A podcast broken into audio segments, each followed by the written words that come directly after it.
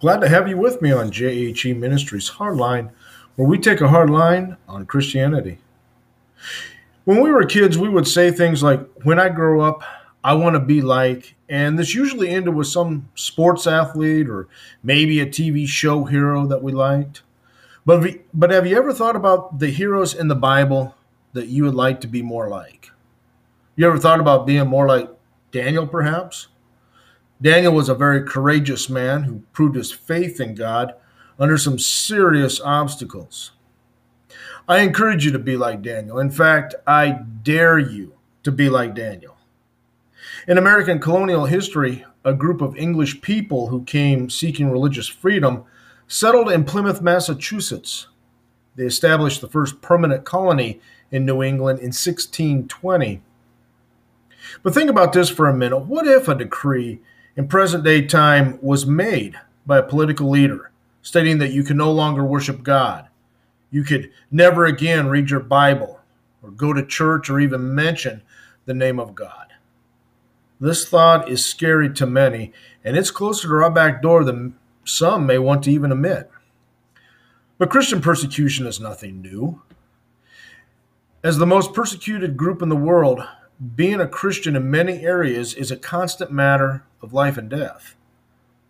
There have been some reports that claim approximately 90,000 Christians were killed across the globe in 2016. We have many accounts of Christian persecution, which is found in the Bible. In the book of Acts, we learn from the first Christian martyr named Stephen, member of the early church who was brought before the Sanhedrin the assembly of Jewish religious leaders, on charges of blasphemy. Stephen was subsequently stoned, touching off a mass persecution of Christians led by a man named Saul of Tarsus. However, after claiming to have received a vision of Jesus in the clouds, Saul's name was changed to Paul and he became a convert to Christianity. His new faith would subject him to various imprisonments and beatings some of which he recounted in New Testament writings. The first organized Roman persecution of Christians was ordered by Emperor Nero in 64 AD. Now, Nero blamed the Christians for the Great Fire of Rome, although it is speculated by many historians that Nero was responsible for setting the fire in the first place. Christian persecution after Nero's reign was sporadic carried out by local Roman magistrates responding to local prejudices. Because Christians did not worship Roman gods, they were blamed for calamities that befell upon the empire, such as famines or pestilence. Many evil rulers who follow Satan have tried to do away with the worship of the one true God. And one of those historical events comes to us from the book of Daniel in the Bible. The book of Daniel is named for the writer that authored it. Daniel was the great prophet of God and was of noble or royal birth. Daniel was considered to be a brilliant, young, handsome man. He was under special care of God and was trained by him to bear witness to God's name at the heathen court that then ruled the world. Daniel's skill as an interpreter of dreams is also well, uh, well established. Daniel was in the first group of captives taken from Jerusalem to Babylon. He had been stolen away from his father's house and carried into a foreign land. There, Daniel learned the ways of Babylon. He found himself in the midst of a strongly polytheistic religious culture, but Daniel stood firm in his faith among the Babylonian people. Daniel and his friends were given new names by their captors. Their names were changed to reflect Babylonian culture in an attempt to take away their Jewish identity, to make them forget their country, their God. The change in name was meant to be significant of a change in religion as well. But though they might change Daniel's name, they could not change his nature, nor would he give up anything that he believed to be right.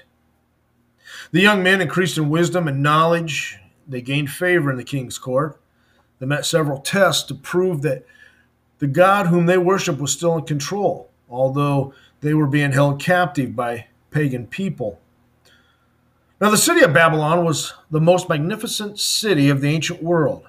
It was situated in the cradle of the human race it had built around the Tower of Babel and was a favored residence of Babylonian, Assyrian, and Persian kings. Babylon was close to the original Garden of Eden and was near where Noah built his ark. The most spectacular construction in Babylon was the Hanging Gardens, which were considered one of the seven wonders of the ancient world. Nebuchadnezzar had the gardens built inside the walls of his palace to ease the homesickness of his wife Amytis. She was from Media, which was a wild, mountainous country. Babylon was brought to the zenith of its power and its glory by King Nebuchadnezzar, who during his 45 year reign never wearied of building and beautifying its palaces and temples. He was the most powerful king. Nebuchadnezzar had come to the throne. He had captured most of the world in that day. In fact, he is the last great ruler that the world has ever known. He was wicked and heathenistic. And in the third chapter of Daniel, we're given an account of the sovereignty of God in spite of wicked rulers and heathenism. Jerusalem had been ruined because of their turning away from God. Nebuchadnezzar the king had made an image of gold. He set it up in the province of Babylon. Then a command was given that when the music started, all people from all nations were to bow down and worship the gold image that King Nebuchadnezzar had set up. And those that failed to do this would be immediately thrown into a burning fiery furnace. So when the time had come and the music played, all the people bowed down and started worshiping this golden image, except for Daniel and his friends. Nebuchadnezzar, of course, was in a rage and a fury over this and gave the command for them to be bound and immediately cast into the midst of this burning furnace which he had heated seven times more than it was usually heated. Daniel knew that God was able to deliver them from this burning furnace, and after th- and after three were thrown in the fire, King Nebuchadnezzar was astonished because he saw not only three but four men walking in the fire. Daniel was rescued by God Daniel refused to bow down and worship a pagan king. In fact, the bodies of these men were unscathed. The fire had not touched them, their hair was not singed, their garments showed no signs of burning, and there was no smell of fire to be detected on them. Nebuchadnezzar was shown that no other God could do the miraculous wonders and deliver like this. The king quickly realized that Daniel served the true God and so a decree was made that any people or nation or language which speaks anything amiss against the God of Daniel and his friends shall be cut into pieces, and their houses shall be made an ash heap. The king promoted Shadrach, Meshach, and Abednego in the province of Babylon. Those were the new names of Daniel and his friends. Daniel and his friends refused to worship the pagan Babylonian gods. Had they complied with their rulers, they would have displeased God, to whom they surrendered their body and soul. The book of Daniel emphasizes the truth that God is in control of world history. It shows the absolute sovereignty of the Lord, the God of Israel. Daniel stands as one of the only major figures in the Bible to produce a completely positive record of his actions. Now, in the sixth chapter of Daniel, we're given another historical account of Daniel's actions and the sovereignty that God has. Darius the Mede had taken over as ruler and king and had set provincial governors to rule over the kingdom, of whom Daniel was one of those governors. In fact, Daniel was given rule over the whole realm, and this angered the others. They were jealous of his success, they were resentful of his integrity, and they were intolerant of his faith. They sought to find some charge against Daniel, but not being able to find any wrongdoing, they decided to make up a false charge against him and use his faith against him. These governors proposed a scheme to Darius to establish a royal statute to make a firm decree that whoever petitions any god or man for 30 days except Darius shall be cast into the den of lions. The governors knew that Daniel was true to God would never submit to this decree. They knew that he prayed three times a day, and that's how they sought to accuse Daniel of wrongdoing. Daniel meditated on God's word day and night, and he prospered and was successful because of this. He centered his thinking on God's word. Daniel was governed by biblical convictions. Daniel, after knowing about this new decree, still went to his upper room at his home. With his windows open towards Jerusalem, he knelt down on his knees to pray, give thanks to God. These men assembled and found Daniel praying and making supplication before God. So they quickly went to the king, revealing what Daniel was doing. Darius was angered by this. He commanded that Daniel be thrown into the den of lions and have the opening covered with a rock and the king's seal put on it. When the king went back the next day, he discovered that Daniel hadn't been harmed by the lions. God had sent his angel to shut the mouths of the lions. King Darius became an immediate believer of the true God, for he is the living God, and he delivered Daniel. Daniel's God was not like the pagan gods that Darius had been worshiping. Daniel had taken the could have taken the next 30 days off from praying or he could have just closed his shutters when he prayed, but he didn't. Daniel would not be cowed or backed into submission. He would stand firm in the faith of his Lord and God out of his love for him. Daniel's faith was tested, and our faith is being tested now and every day. There never was a man yet who had faith who did not have trials. Wherever there is faith in God, it will be tested and tested again at some time or another.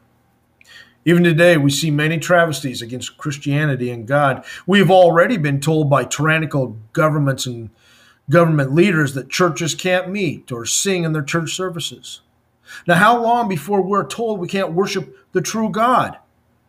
How long is it going to be before we're asked to worship a false God? Have you ever been in a position where you were asked to do something that you knew wasn't right? Perhaps you thought you'd be fired for standing up for what is right or would be mocked or laughed at. Maybe you thought you could go to jail for standing firm in your convictions for God. If you haven't experienced this in the future, you may very well face a situation that will test your faith. And what will you do? Will you stand up for Christ against the norm of society, or will you bow down and worship a false God?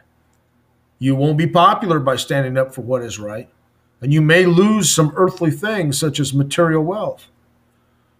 You'll have Satan telling you not to stand up for what is right. He'll tell you that you're making a fool of yourself or you're being foolish. Daniel was faced with doing the right thing, and Daniel stood up for truth. With the Lord's help, Daniel did the right thing, but he wasn't alone. God was with him. Jesus went into the lion's den and he went into the fiery furnace. And Christ did this for Daniel and his friends, and he does this for you and for us. What a better world we would be living in if we had a multitude of young men like Daniel who put their feet down and stood up for the glory of God. God and God's word was everything to Daniel and God and his word should be everything to us as well. Daniel was never concerned with anything earthly or of men's claims or even selfish desires. Daniel knew he had to obey God rather than men if the orders of man conflicted with God's commands. And we as Christians must always obey God. In the Lord's deliverance of Daniel, we see God's great love and his authority. Are you governed by biblical convictions from a heart that loves God? There are many people who profess to be Christians, but are just floating along the common norms of this world. Oh, sure, they take the name of Christian. They go to their place of worship and go through their ceremonies, but never allow true Christianity into their lives. They act just like the ungodly in society, who never attend church and don't take the name Christian. These are the people who go with the worldliness of life and never once give any thought to Christ or his commandments. This is the satanic temptation, which is wrecking our churches and doing much mischief to men of God. Daniel, though tempted strongly, did not yield. Many people will not stand firm in the faith of Jesus Christ. They'll always take the easy way. They don't want to offend the ungodly because it won't make them popular. They're more concerned with the things of this world rather than with the divine. May God give us back the old grit that used to be in old fashioned Christians to whom social customs was nothing, but God's word was everything. Soon we shall see an evil ruler who will rule the world in just a short time before the true world ruler comes to reign forever. Daniel was ready to face the lions for his God. What are you willing to face for your God? We are encouraged, and as Christians, we are expected to act like Daniel. Are you like Daniel, or are you more like Jonah, who ran away from God's commands, or like Peter, who denied Christ?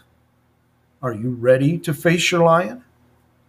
The book of Daniel paints a portrait of how to serve God faithfully in the middle of such a world, and how to persevere in hope, even when there are no immediate solutions to the problems that get us down. The book of Daniel consistently emphasizes that the fortunes of kings and the affairs of humans are subject to God's decrees and that he is able to accomplish his will despite the most determined opposition of the mightiest potentates on earth. Christ will give you the power and the courage to defy any unbiblical order, no matter what the cost. By standing on Christ the rock, you will dare to be a Daniel. So dare to be a Daniel. Dare to stand alone. Dare to have a purpose firm. Dare to make it known. Dare to trust Jesus Christ as your Lord and Savior. Amen. That's all the time I have for you now, folks. God bless you all and keep living Christian strong.